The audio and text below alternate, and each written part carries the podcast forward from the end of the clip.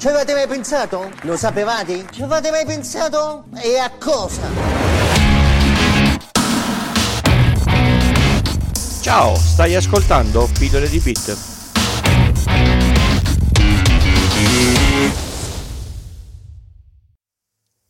Ciao a tutti e bentornati all'ascolto di Pillole di Bit. Questa è la puntata 116 e io sono come sempre Francesco. Ben ritrovati dopo la pausa estiva. Inizia settembre e siamo tutti pronti, o almeno quasi, a riprendere le normali attività. Quindi riprende anche Pillole di Bit. La puntata di oggi ha poco di bit e molto di fisica. Visto che non sono un fisico, presenterò alcune cose come un dato di fatto. Abbiate pietà di me. Se tra gli ascoltatori c'è un fisico o qualcuno che sa spiegare la portanza con parole e concetti semplici, mi contatti che ci organizziamo e registriamo una puntata. Grazie.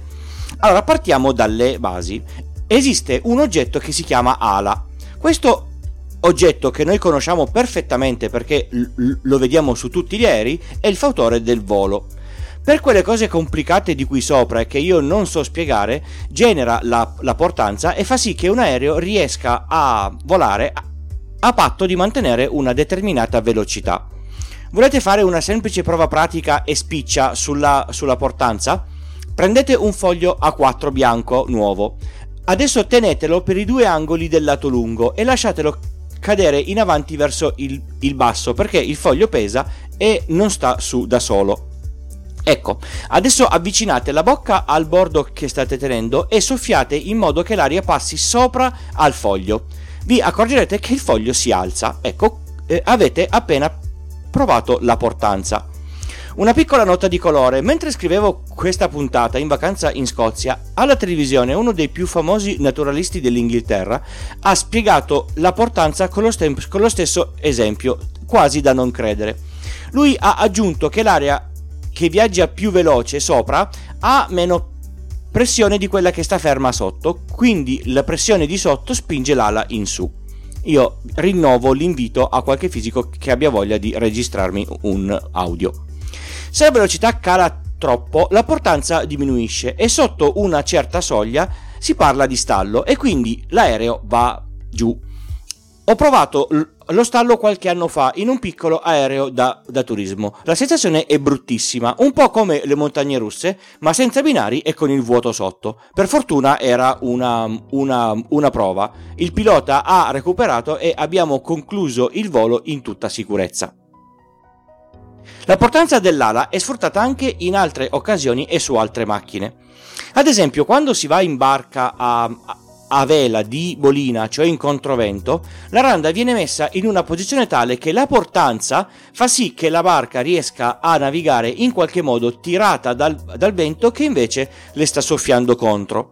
Non si può andare esattamente controvento, ma con un certo angolo. Questo angolo è tanto più stretto quanto la barca è performante. Infatti, quando si naviga in controvento, l'andatura è a zigzag intorno alla retta che possiamo tracciare nella direzione del vento. L'ara la ritroviamo anche nell'elicottero in forma di, di, di, pala. Il rotore ha due o più pale che ruotando generano la portanza necessaria per farlo alzare. Ma l'elicottero è una macchina molto complessa e il solo ruotare del rotore non basta per farla funzionare in maniera totale. Innanzitutto il rotore ha più comandi di, di, movimento. Uno, la velocità di rotazione, poi la regolazione dell'inclinazione delle pale. Avete presente che quando l'aereo decolla o atterra estende parte delle ali? Ecco, l'inclinazione delle pale dell'elicottero assolve più o meno alla stessa funzione. Aumenta e diminuisce la portanza a parità di velocità.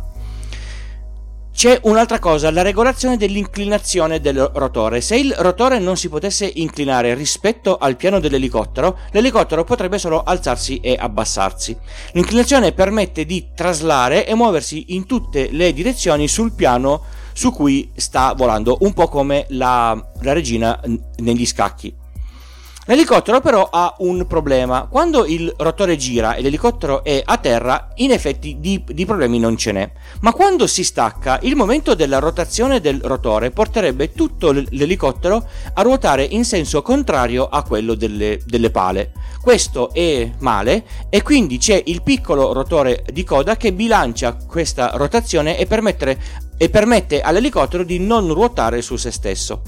Il rotore di, eh, di, coda, variando la sua velocità, permette di far ruotare in modo controllato l'elicottero sul proprio asse verticale.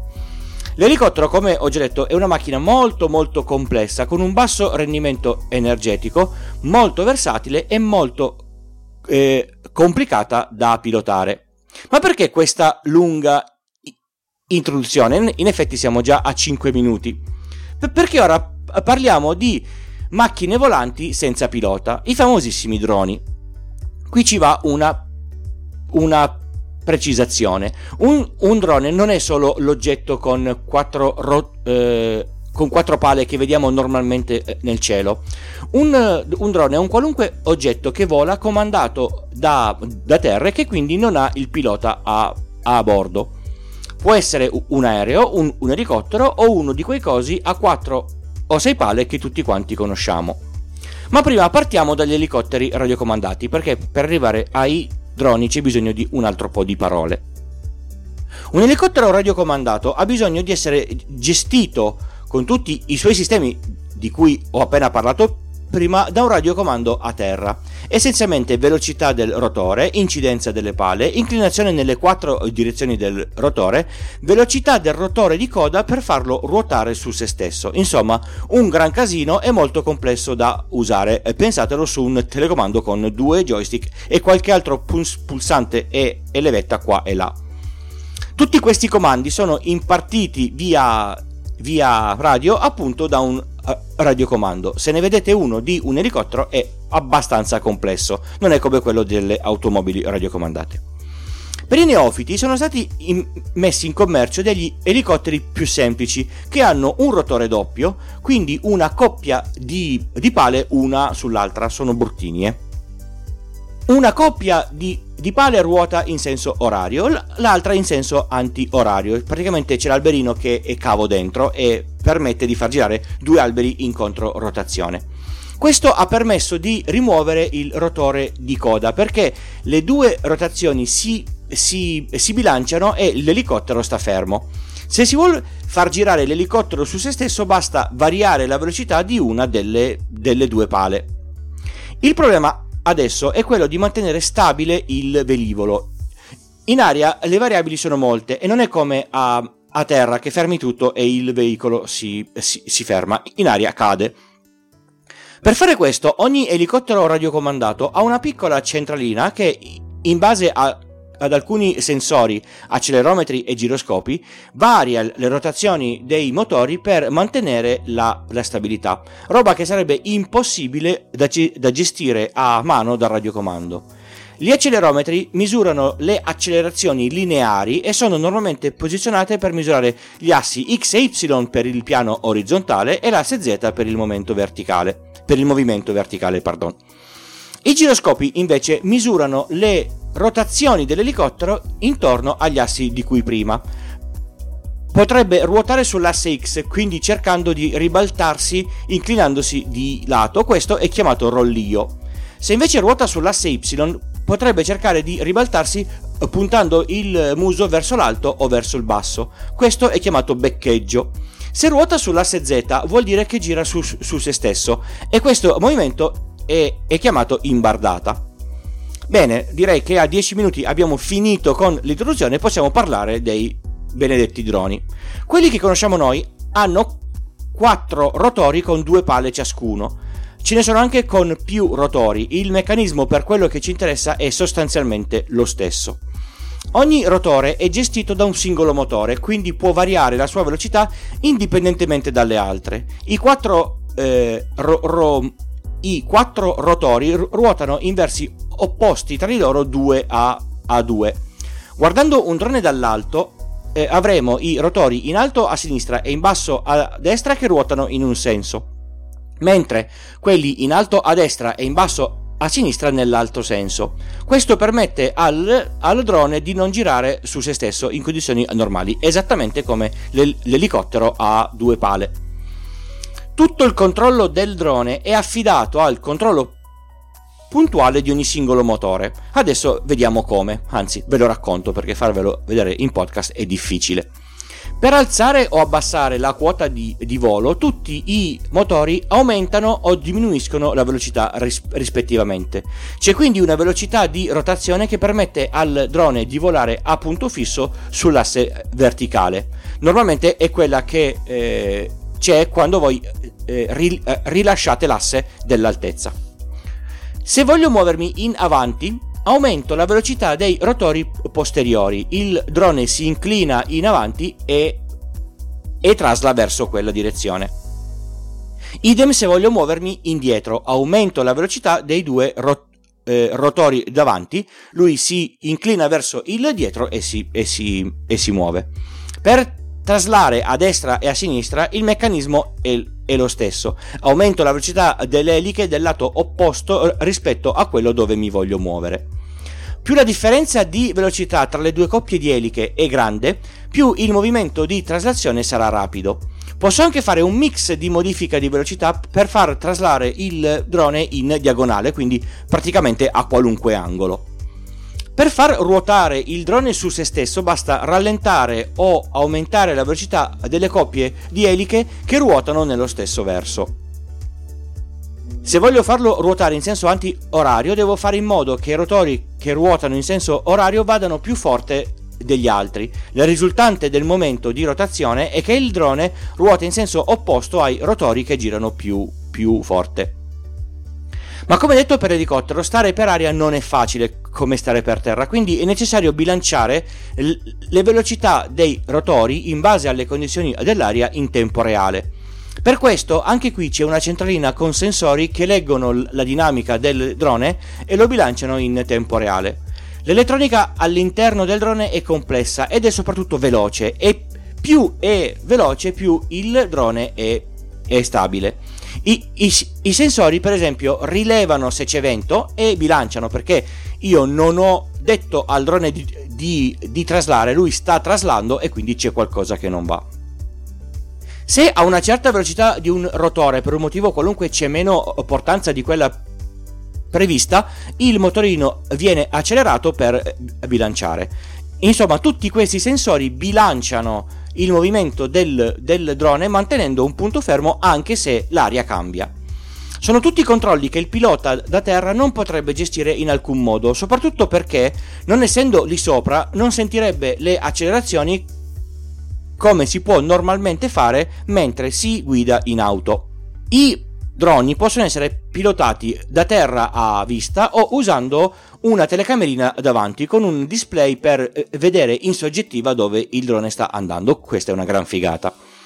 La seconda eh, modalità è la più comoda, ma per chi non ha da spendere tutti questi soldi è, nece- è necessario sap- sapere guardandolo qual è la parte anteriore del drone, altrimenti i comandi impartiti potrebbero far andare il drone in una direzione non desiderata, facendolo magari andare contro un muro o un albero. Per sapere dove sta il davanti del, del drone, visto che lui è un, è, un, è un quadrato, ci sono quattro LED di due colori diversi. Ad esempio, quelli verdi sono davanti e, e quelli rossi dietro. A seconda di quali si, si, si vedono, si può capire qual è la direzione del drone. Io non ho mai saputo gestire questa cosa e l'unico modo che ho per far volare un drone è vederlo sempre dal retro, così i comandi che impartisco sono, sono, sono dritti, se inclino la leva a sinistra lui va a sinistra e, e, e così via. Alcune informazioni di tipo legal. Ricordate che un drone se cade fa male a chi va in testa, non fatelo volare sopra persone o cose, fate un'assicurazione di responsabilità civile che non si sa mai. Per far volare droni sopra un certo peso è necessario essere in possesso di un'abilitazione che viene consegnata a seguito di un esame. Non fate volare i droni sopra zone sensibili come zone militari, aeroporti e simili. Fate danni e rischiate di dovervi giustificare davanti al a un, a un, giudice, che non è cosa bella. Ricordatevi che il volo da remoto è sempre fatto con il drone visibile, quindi anche se avete la telecamera dovete mantenere co- contatto visivo con il, con il drone, quindi non potete andare né troppo in alto né troppo lontano. Una piccola nota di colore prima di chiudere. A Natale del 2018 ho avuto un problema enorme perché hanno chiuso un aeroporto di Londra per più di 24 ore a seguito di un avvistamento di uno o più droni, o almeno così pare. Nessuno sapeva come fare a tirarlo giù e io ho dovuto fare casini per arrivare a Londra e ho perso una, una giornata. A Torino, nell'estate del 2019, quindi poco fa, hanno fatto un festival di, di droni e qualche buon tempone è entrato eh, nel sistema e li ha fatti atterrare tutti. Ecco, io queste cose proprio non le capisco. Vi ricordo come sempre che trovate tutte le informazioni e i contatti relativi a questo podcast sul sito pillole di bit col punto prima dell'it. Trovate le note dell'episodio e l'intero script della, della puntata con tutto quello che ho detto. Potete contattarmi in un sacco di, mod- di modi diversi, su Twitter all'account pillole di bit, alla mia mail pillole di bit gmail.com, sul gruppo Telegram pillole di bit col punto prima delete slash Telegram, sul canale Discord sul quale io faccio anche le, le dirette www.pilloledibit eh, col punto prima delete slash Discord. Sul sito c'è anche un form se non volete mandarvi, mandarmi la, la mail dire- direttamente. So, rispondo normalmente a tutti e sono attivo nei due gruppi di discussione. Mantenere un podcast, come ormai sapete, ha un certo costo. Questo non vuol dire che il podcast diventerà a, a pagamento, ma che un supporto di tipo economico mi darebbe davvero una, una mano. Ho appena pagato 160 euro a, a Spreaker per l'abbonamento. Se ogni ascoltatore del podcast donasse un euro una, una volta soltanto, riuscirei a coprire questa spesa e anche quella dell'hosting del dominio. Ma se me, ne, se me ne donate 5 vi spedisco gli adesivi, c'è il form da compilare sul sito. Come si può partecipare e donare al podcast? Ho aperto tre canali differenti. Satispay, PayPal, Patreon. Tutti i link, inutili detti qui a, a voce, sono sul, sul, sito nella colonna di, di lato. Ring, ringrazio tantissimo chi sta partecipando, chi ha partecipato chi ha partecipato e chi ha voglia di partecipare nel futuro. Vi ricordo che ho altri due podcast, uno molto più nerd, G-Cookies, che trovate sul sito www.gcookie.es. L'altro non è tecnologico, parla di Torino, la città dove vivo da sempre. Lo trovate sul sito www.iltucci.com slash a Torino tutto attaccato. Ho fatto un intervento in un cross podcast tra Tecnopills di Alex Racuglia, Survival Hacking di Davide Gatti e Snap Architettura Imperfetta di eh, Roberto Marin. Ho detto due cose che mi fanno eh, realizzare meglio i miei podcast. La puntata è relativa tutta alla produzione di podcast. Se avete una mezza idea di farne uno o ne state già realizzando uno, ve ne consiglio l'ascolto. Nelle note eh, dell'episodio trovate i link alle tre puntate, basta sceglierne una perché tanto sono tutte tali e, e quali. Il tip della settimana. Nella storia dell'uomo sono stati scritti moltissimi libri, una parte di questi è di fantascienza. Ce n'è uno, in, in particolare, che io consiglio a, a tutti, indipendentemente, indipendentemente da quale tipo di libri piaccia leggere. È La guida galattica per autostoppisti. È un libro geniale e divertente scritto da quel genio che era Douglas Adams. Tutta la storia è una trilogia di cinque libri. Sì, una trilogia di cinque libri. Non ho sbagliato i, i numeri. Ma il primo, La Guida Galattica, secondo me è un libro cult ed è da leggere assolutamente. A partire da luglio del 2019, Radio Rai 3 sta trasmettendo una serie di puntate della t- trasmissione ad alta voce con la lettura integrale del libro, in abbinata con le musiche dei Pink Floyd, più precisamente all'album The Wall. Che lo abbiate letto oppure no è assolutamente da ascoltare. Nelle note vi lascio il link al feed da inserire nella vostra app di podcast. Fate solo attenzione che nel feed c'è la lettura di altri libri, se non vi interessano scaricate solo le, le, le puntate di questo qua. Bene, è proprio tutto, non mi resta che salutarvi e darvi appuntamento alla prossima puntata. Ricordate che la live della puntata è pianificata la domenica sera alle 21.30 sul canale Discord del podcast. Chi, chi partecipa a fine puntata può fare domande inerenti all'argomento trattato. Se so, rispondo. Grazie per l'ascolto e alla prossima puntata. Ciao ciao!